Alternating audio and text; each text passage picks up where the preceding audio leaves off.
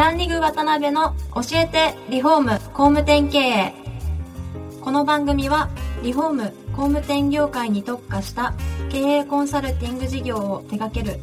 株式会社ランリグの代表渡辺翔一が住宅業界の経営者や幹部の方を毎回ゲストにお招きし、業界の様々なことについてお聞きしていく番組です。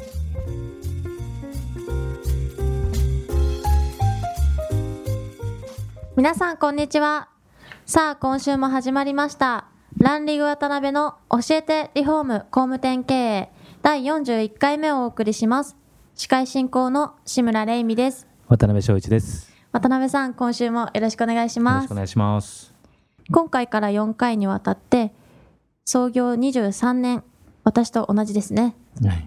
多摩地区を中心にリフォームプライスの屋号や水ファミの屋号でじゅうよんてんぽを展開されているホームテック株式会社マーケティング部部長石原様にお越しいただいています。石原さんよろしくお願いします。よろしくお願いします。よろしくお願いします。えー、にじゅうさんねん、はい、生まれ、生まれた年ですか。にじゅうさんねんまえ。そうなんです。ということは石原部長はにじゅうさんねんかんももう働き、そうですね、含めて志村さんが生まれた時はい、から、まあ、厳密に言うと生まれる前から働いております。はいはいはいはい、大先輩です。そうですね、はいはい。まあ、石原部長が経営に関わられているホームテックさんはおそらくまあご存知の方も多いと思うんですが、まあ、多摩地区を中心に実際にたくさんの、まあ、住設なんかを展示されている店舗をですね、まあ、あのじゅうよんてんぽ展開されている会社さんで、はい、ご存知の通りリフォームプライスという屋号でですね有名な会社さんです。でまあ、そんな石原部長には今回からですね、まあ、よんかいにわたって、まあ、事業展開のまあ根本にある考え方なんかはもちろんなんですけれども、あの今までの創業されてからのですね発展されてきた経緯であったりとか、最後には石原部長の夢なんかもですね、まあ、視聴者質問で寄せられてますのであのぜひいろいろお話できればなと思います、はいはい、よろしくお願いします。よろしくお願いします、はい。で今回あの石原部長のいっかいめですので、はい、まあ、石原さんのご経歴の方からですね、はい、まあ、ホームテックが今までどういうふうに発展されてこられたのかみたいなところをお話をお聞きできたらなと思うんですが、はいはい、石原さんどちらのお生まれとしてはどちらですか、ね、生まれたのは東京ですね、はい。えー、生まれたのは中野区なんですけれども、はい、なるほどなるほど。それからすぐごさいぐらいまで杉並におりまして、でごさいからですね、はい、調布というところに越しまして、うん、それからにじゅうごさいまでは、はい、調布に住んでおりました。あ、そうなんですね。でその後ですね、社会人になってからは、はい、多摩の長山っていううちの本社のすぐそばですね、はいはいはい、そこに住んでまして、それでにねんまえに、はい、実は私お恥ずかしい話ですが結婚が非常に遅くてですね、はい、にねんまえに結婚しまして、そこであの引っ越しをしまして、今は西国分寺というところに住んでますね。ですからあの東京生まれなんですけど、はい、基本的にはあの玉っ子ですね。ああ、そうですよね、西の方というかね、玉っ子でずっと同じようなところでぐるぐるぐるぐる暮らしております。なるほどなるほど、はい。あれですか、大学出られてすぐ入られた一社目っていうのが、はい、大手のリフォーム、そうですね、はい、会社さんですね、はい、うん。そこからあれですかね、その独立というか、はい、一緒に創業されたのはよにんで創業されたと思うんですけど、はいはい、そうですね、よにんなんですが、はい、まあ、よにんともですね、はい、とある同じ営業所に働いておりまして、はい、で現在の代表の高橋というものが、はい、当時のその営業所長だったんですね、うんうんうん、でもう一人の役員の、はい、えー、天野というものが、はい、えー、工事系の、まあ、主任的な仕事で、岡澤というのが一級建築士で設計の仕事、なるほどなるほど。で私は新卒で入ってさんねんめよねんめぐらいでしたから、まあ駒使い的なポジションで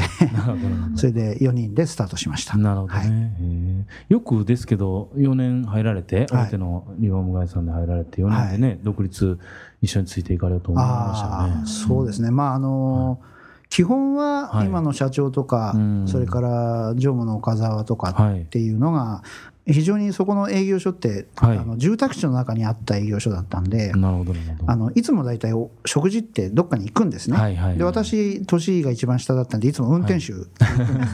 なるほど。でよくあのなんか定食屋さんとか天ぷら屋さんとかお蕎麦屋さんとか行ってたんですけども、だいたい昼になるとですね、はい、そのなんか独立の話をしてるんですよ。へで私はとりあえずもう何にも分かんないんでもうずっとそこでいて聞いてるんですけどもはい、はい、やっぱりそういう話がもう、うんさんかげつとかそのくらい続いて、はい、もういよいよ来たなと、はい、ここでもうやろうと、うん、いうことになって、はい、その先輩方がよしやろうじゃあいつからやりましょうっていう話をして、はい、まあお前も来んだろうっていうような話でああまあみたいなもう何の考えもなく、はい、まあ本当に前の会社にもね別に不満も何もなかったんですが、はい、まあなんか面白そうだなってっていう、はい、やっぱりワクワク感みたいなものはね若くてそれ家族もいなかったですから非常にそういう責任もない立場だったので、はい、もう何の迷いも不安もなくスタートしたっていう感じですね。でその当時、まあ、よねんめということはにじゅうななとかそれぐらいで、そうですね。なるほど。その当時ってまあにじゅうさんねんまえなんで、はい、まあ、まだリフォームっていう業界自体も、はい、まあ、そんなにこうね整備されたものでもなくて、ね、どんな感じのマーケットだったんですかね。えーとですね、うん、はい、その頃は本当に何も考えてなかったんであまり覚えてないんですけど、とりあえず私の母親が、うん、あの大学卒業して新卒で入るときに、はい、リフォームの会社に入ることになったんだって話をしたら、はい、うん、母親がお前に洋服の直しなんかできるのかって言ったんですなるほどなるほど。だからやっぱりリフォームっていうよりは永善とかそんな感じだったんですかね。増改築みたいな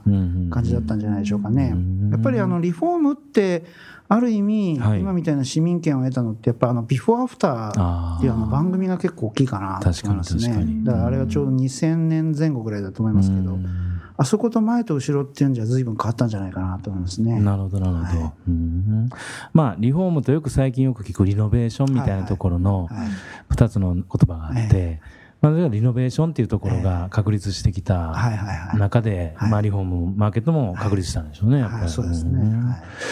当時ってあれですか、ビジネスモデル的にはどんな感じでスタートされたんですか。うん、えーとはい、スタートした時はやっぱりお客さんいませんからね、はいはい、でそもそもどうしてスタートできるかっていうと、うん、今の代表の高橋っていうのがすごくその不動産屋さんとの信用がすごくあったので、うん、なるほどなるほど、最初はですね不動産屋さんのそれこそ今の中古リノベですよね、はい、うん、まあ、その中古を買ってリフォームする方をご紹介いただいて、うん、なるほどなるほど、その仕事だけで最初の いちにねんはやってましたね。あ、そうなんですね、はい、うん、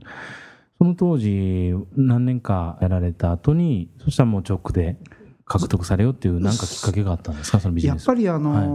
ーはい、お仕事はね、はい、やっぱり今みたいにライバルが少なかったのもあるんでしょうけども、うん、はい、まあ割と潤沢にいただくことはあったんですけども、うん、やっぱりあのこう人が転勤してしまったりとか、はい、所長さんが変わったりしてみると、そうするとやっぱりこうガクッと人間関係が途切れたりすると、はい、うん、急に仕事が細くなっちゃったりしますんで、はい、まあそういう柱があるうちに、うん、やっぱり自前で集客していかないとダメなんだねっていうところから、うん、はい、お店を作ったり、いわゆる広告を打つようになった、まあ、今の仕事のそのスタートっていうんですかね、うん、なるほどなるほど。そのお店のいち店舗目って八王子の方でした、ね、八王子のですね、うん、八王子の中でもですね、はい、あの西八王子っていうところで、うん、はい、西八王子っていうのは中央線でいうとあの八王子、それから西の方に行って西八王子高尾ってその間の駅なんですね、うん、はいはいはい、だから八王子の中でもさらにちょっとこう田舎の方だっていう感じですかね、うん、なるほど。あとはそもそもよにんでスタートした時の事務所が多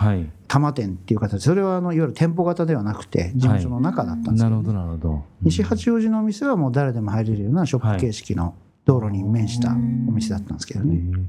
ここではそれこそ、まあ、重設設置されたりとか。あ、その時はねまだ重設は設置しなかったですね。そうですよね、はい、うん、そういう重設であったりとショールーム的な店舗っていうのは、はい、ショールーム的な店舗っていうのは、はい、あのーまあ、今のリフォームプライスっていうのは八王子店が一番最初にできて大体今からじゅうねんぐらい前なんですが、やっぱりそこに行き着くまでには、はい、そもそもそういう商品をたくさん置いた、はい、いわゆるセレクトショップ的な店舗っていうのをこうやりたいなってっていうのが随分あったんですけれども、はいはい、まあふたつぐらいですかね。ひとつは台所専科っていうキッチンだけを置く専門店、はい、それからもう一つはセブンイレブンの居抜きだったんですけども、はい、そこにこう今のあのドンキホーテさんみたいにこうギューッとこう押し込んで、はい、で両方ふたつ作って、まあ、あのテストをしてたんですけども、はいはい、まあ、結局はやっぱりキッチン台所専科っていうそのキッチンだけではなくて、はい、多少こう エルディーケー の状況だとか、はい、少しこう余裕を持った展示なんかをしてるのが、はい、良かったみたいで、それから、えー、そのリフォームプライスっていう、うんうん、スタートした時はキッチンがだいたいよんじゅうだい近くとか、お風呂が十数台とかっていう大型店舗ですかね、うん、まあ、そこからそのリフォームプライスっていう名前にしたんですけどね。なるほどなるほど。まあ、その当時いろいろご苦労されたりとか、まあ、失敗されたりとか成功されたりとかでいろいろあったと思うんですが、はい、まあ、印象的に残ってるそういうこうこれはちょっと大失敗したなとか、えらいうまいこと言ったなとか、何かもしあれば。えー、そうですね、はい、独立した時のことでいうとやっぱりあの、はい、仕入れとか協力してくれる職人さんを集めるっていうのは割と大変でしたよね。なるほどなるほど。やっぱり大きい会社にいたので、うんうん、入って に,さん 年ぐらいの、はい、私なんかでもやっぱりこう問屋さんの営業の方なんかは